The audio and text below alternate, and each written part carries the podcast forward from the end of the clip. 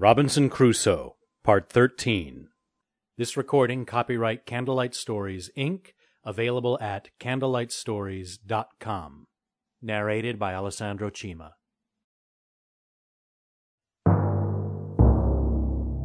A Candlelight Stories audio production. The Life and Strange, Surprising Adventures of Robinson Crusoe, of York. Mariner by Daniel Defoe I reposed that night in the boat, and in the morning resolved to harbor what I had gotten in my new cave, not to carry it home to my castle.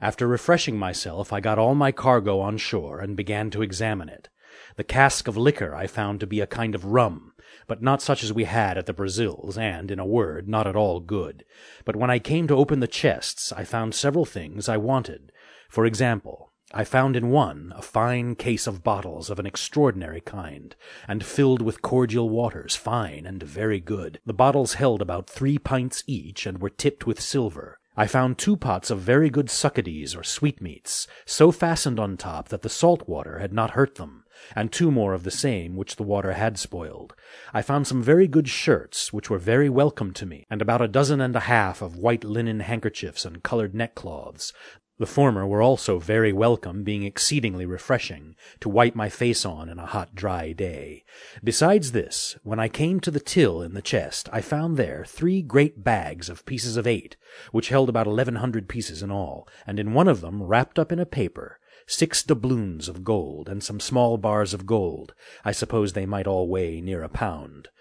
The other chest I found had some clothes in it, but of little value, but by the circumstances it must have belonged to the gunner's mate, though there was no powder in it, but about two pounds of glazed powder in three small flasks, kept, I suppose, for charging their fowling pieces on occasion. Upon the whole, I got very little by this voyage that was of much use to me, for, as to the money, I had no manner of occasion for it. It was to me as the dirt under my feet, and I would have given it all for three or four pair of English shoes and stockings, which were things I greatly wanted, for I had not had a pair on my feet for many years. I had indeed gotten two pair of shoes now, which I took off the feet of the two men whom I found drowned in the wreck, and I found two pair more in one of the chests, which were very welcome to me but they were not like our English shoes, either for ease or service, being rather what we call pumps than shoes. I found in this seaman's chest about fifty pieces of eight in royals, but no gold. I suppose this belonged to a poorer man than the other, which seemed to belong to some officer.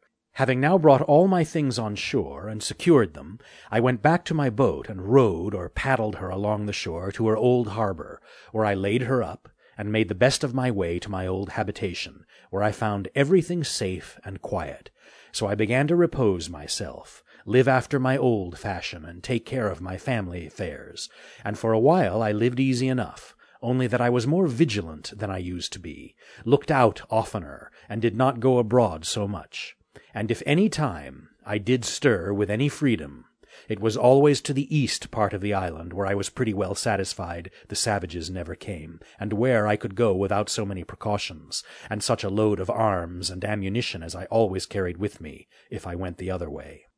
One night in the rainy season, in March, the four and twentieth year of my first setting foot in this land of solitariness, I had the following dream, namely, that as I was going out in the morning, as usual, from my castle, I saw upon the shore two canoes, and eleven savages coming to land, and that they brought with them another savage, whom they were going to kill in order to eat him, when on a sudden the savage that they were going to kill made his escape and ran for his life, and then I thought, in my sleep, that he came running into my little grove before my fortification to hide himself, and that I, seeing him, and not perceiving that the others sought him that way, showed myself to him, and encouraged him, that he kneeled down to me, seeming to pray to me to assist him, upon which I showed him my ladder, made him go up and carried him into my cave, and he became my servant, and that, as soon as I had got this man, I said to myself, Now I may venture to the mainland, for this fellow will serve me as a pilot and tell me what to do, and whither to go for provisions, and whither not to go for fear of being devoured, what places to venture into, and what to escape. I awoke with this thought, and was under such inexpressible impressions of joy at the prospect of my escape in my dream, that the disappointment I felt upon coming to myself and finding it was no more than a dream was really extravagant the other way, and threw me into a very great dejection of spirits. Upon this, however, I made this conclusion, that my only way to go about an attempt for an escape was to try to get a savage in my possession, and, if possible, it should be one of their prisoners whom they had condemned to be eaten, and should bring hither to kill. With these resolutions in my thoughts, I set myself upon the scout as often as possible, and indeed so often till I was heartily tired of it. I was not at first more careful to shun the sight of these savages and avoid being seen by them than I was now eager to be upon them. Besides, I fancied myself able to manage one, nay, two or three savages, if I had them, so as to make them entirely slaves to me, to do what I should direct them, and to prevent their being able at any time to do me any hurt. It was a great while that I pleased myself with this affair, but nothing still presented. All my fancies and schemes came to nothing, for no savages came near me for a great while. About a year and a half after I had entertained these notions, and by long musing had, as it were, resolved to put them into execution, I was surprised one morning, early, with seeing no less than five canoes all on shore together on my side of the island, and the people who belonged to them all landed. The number of them broke all my measures, for seeing so many, and knowing that they always came four or sometimes more in a boat, I could not tell what to think of it or how to take my measures to attack twenty or thirty men single handed, so I lay still in my castle, perplexed and discomforted. However, I put myself into all the same postures for an attack that I had formerly provided, and was just ready for action if anything had presented. Having waited a good while, listening to hear if they made any noise, at length being very impatient, I set my guns at the foot of my ladder, and clambered up to the top of the hill by my two stages as usual, standing so, however, that my head did not appear above the hill, so that they could not perceive me by any means. I here observed, by the help of my perspective glass, that they were no less than thirty in number, and they had a fire kindled, and that they had meat dressed. How they cooked it, that I knew not, or what it was, but they were all dancing, in I know not how many barbarous gestures and figures round the fire. While I was thus looking on them, I perceived by my perspective glass two miserable wretches, dragged from the boats, where, it seems, they were laid by and were now brought out for the slaughter. I perceived one of them immediately fall, being knocked down, I suppose, with a club or wooden sword, for that was their way, and two or three others were at work, cutting him open for their cookery, while the other victim was left standing by himself till they should be ready for him. In that very moment, the poor wretch, seeing himself a little at liberty, Nature inspired him with hopes of life, and he started away from them and ran with incredible swiftness along the sands directly towards me. I mean towards that part of the coast where my habitation was. I was dreadfully frightened, that I must acknowledge, when I perceived him to run my way, and especially when, as I thought, I saw him pursued by the whole body, and I expected that part of my dream was coming to pass, and that he would take shelter in my grove. But I could not depend by any means upon my dream for the rest of it, namely, that the savages would not pursue him thither and find him there. However, I kept my station, and my spirits began to recover when I found that there were not above three men that followed him, and still more was I encouraged when I found that he outstripped them exceedingly in running, and gained ground of them, so that if he could but hold out for half an hour, I saw he would fairly get away from them all. There was between them and my castle the creek, which I mentioned often at the first part of my story, when I landed my cargoes out of the ship,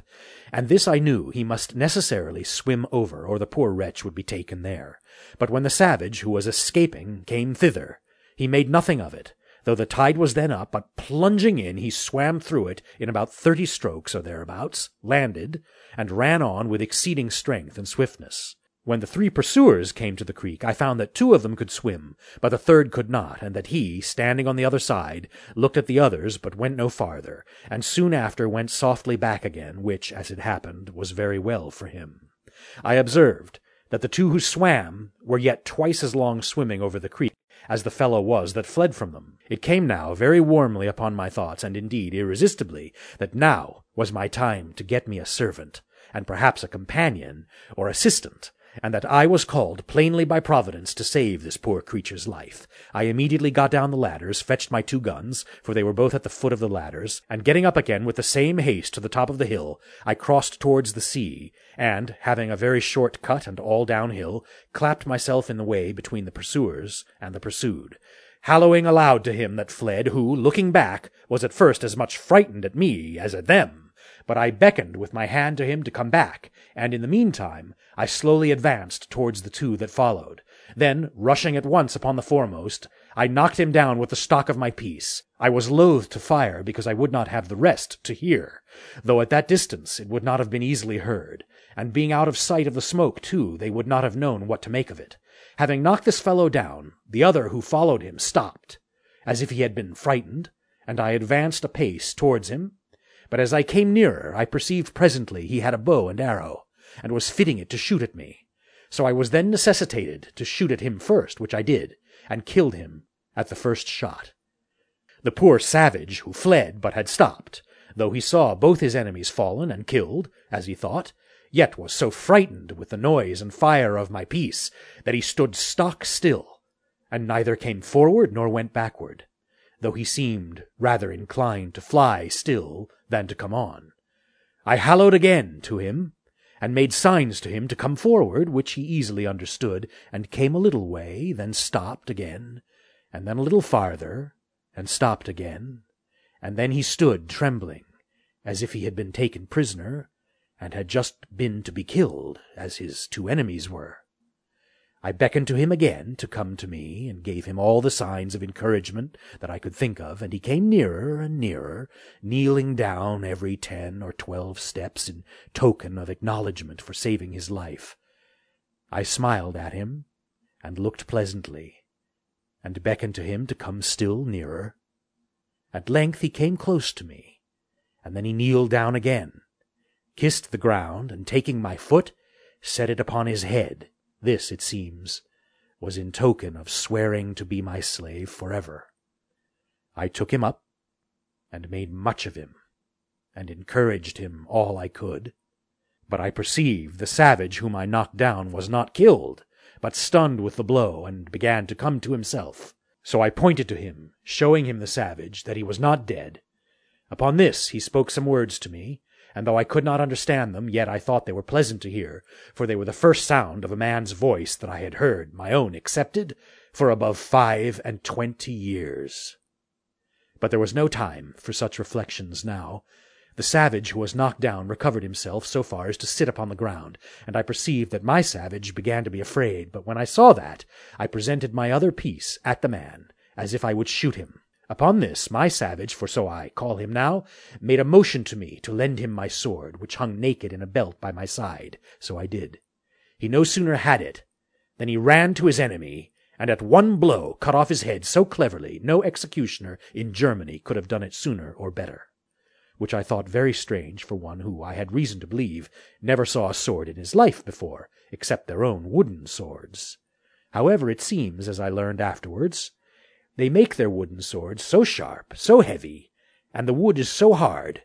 that they will cut off heads and arms with them, and at one blow too. When he had done this, he came laughing to me in sign of triumph, and brought me the sword again, and laid it down, with the head of the savage he had killed, just before me. He was astonished how I had killed the other Indians so far off and going to him he stood like one amazed, looking at him, turning him, first on one side, then on the other, looking at the wound the bullet had made, which was in the breast, where it had made a hole, and no great quantity of blood had flowed, but he had bled inwardly, for he was quite dead.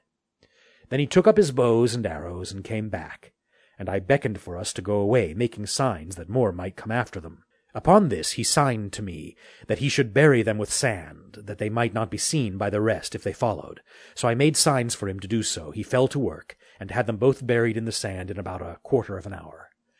I then called him away, and took him not to my castle, but my cave on the farther part of the island. So I did not let my dream come to pass in that respect, namely, that he came into my grove for shelter. Here I gave him bread and a bunch of raisins to eat, and a draught of water which he was in great distress for, by his running, and having refreshed him, I made signs for him to go to sleep, pointing to a place where I had laid a great parcel of rice straw and a blanket upon it, which I used to sleep upon myself sometimes, so the poor creature lay down and went to sleep. He was a comely handsome fellow, perfectly well made, tall and well shaped, and as I reckon about twenty-six years of age. He had a very good countenance, not a fierce and surly aspect, but seemed to have something very manly in his face, and yet he had all the sweetness and softness of a European in his countenance too, especially when he smiled. His hair was long and black, not curled like wool, his forehead very high and large, and a great vivacity and sparkling sharpness in his eyes. The color of his skin was not quite black, but very tawny, and yet not of an ugly yellow, nauseous tawny as the Brazilians and Virginians and other natives of America are, but of a bright kind of dun olive color, that had in it something very agreeable, though not very easy to describe. His face was round and plump, his nose small, not flat like the negroes, a very good mouth, thin lips, and his teeth fine, well set, and white as ivory. After he had slumbered about half an hour, he waked, and came out of the cave to me, for I had been milking the goats in the enclosure just by. When he espied me, he came running, and laid himself on the ground again, with all possible signs of an humble, thankful disposition, making many antic gestures to show it. At last he lays his head flat upon the ground close to my foot, and sets my other foot upon his head as he had done before, and after this made all the signs to me of subjection, servitude, and submission imaginable, to let me know how much he would serve me as long as he lived. I understood him in many things, and let him know I was well pleased with him. In a little time I began to speak to him, and teach him to speak to me, and first made him know his name should be Friday, which was the day I saved his life. I likewise taught him to say, Master, and then let him to know that was to be my name. I also taught him to say yes and no, and to know the meaning of them.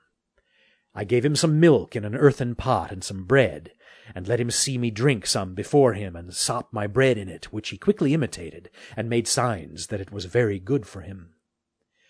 I kept there with him all that night, but as soon as it was day, I took him away with me. As we went by the place where he had buried the two men, he pointed exactly to the spot, and showed me the marks he had made to find them again, making signs to me that we should dig them up and eat them. At this I appeared very angry, expressed my abhorrence of it, made as if I would vomit at the thoughts of it, and beckoned with my hand to him to come away, which he immediately did with great submission.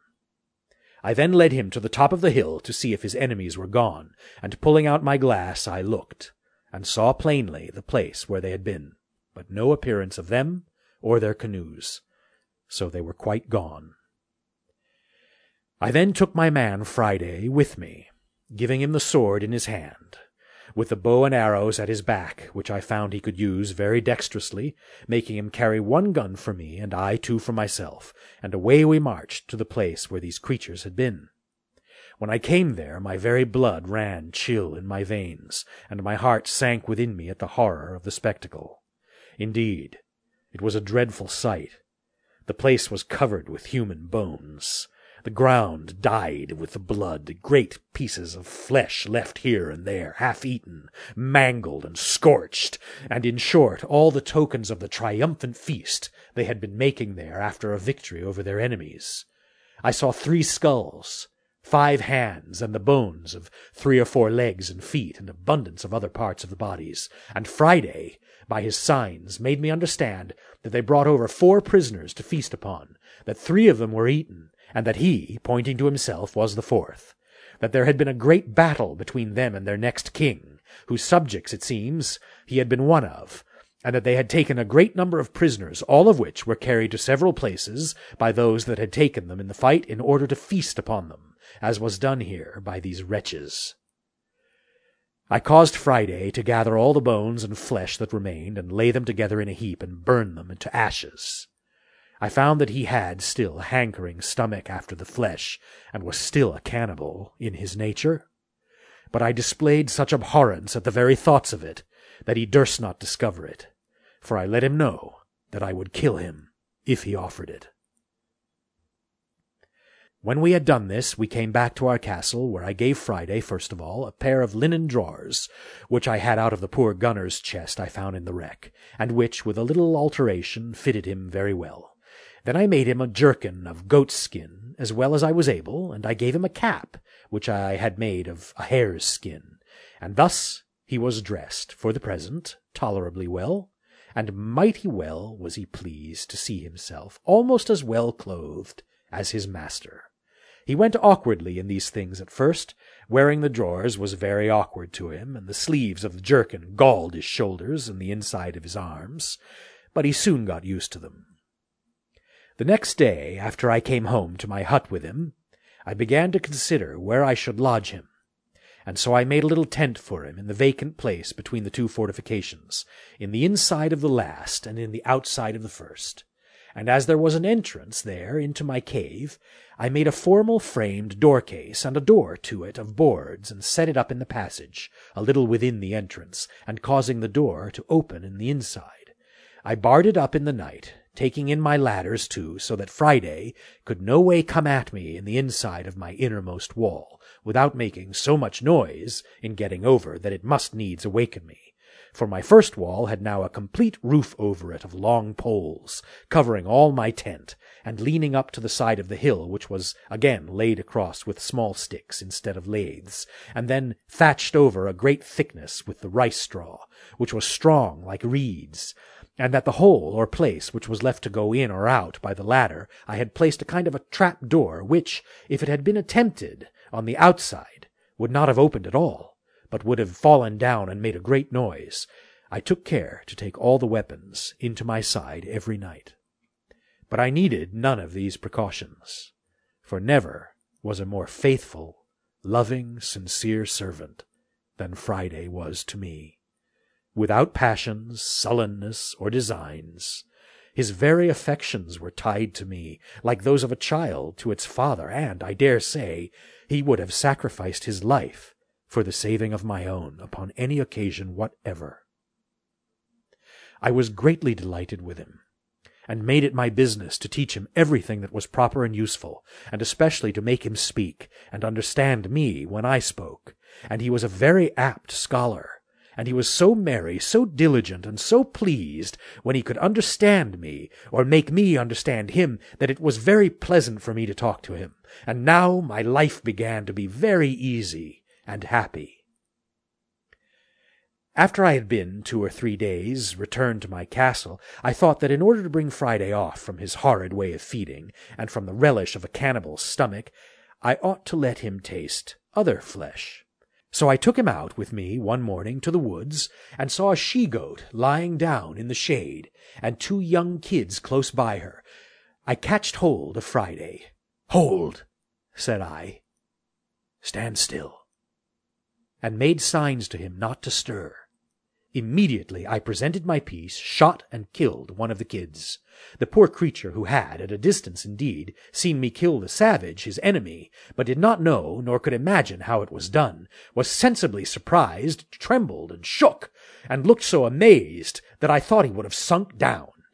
He did not see the kid I had shot at, nor perceived I had killed it, but ripped up his waistcoat to feel if he was not wounded, and, as I found, thought I was resolved to kill him. For he came and kneeled down to me, and embracing my knees said a great many things I did not understand, but I could see that his meaning was to pray to me not to kill him.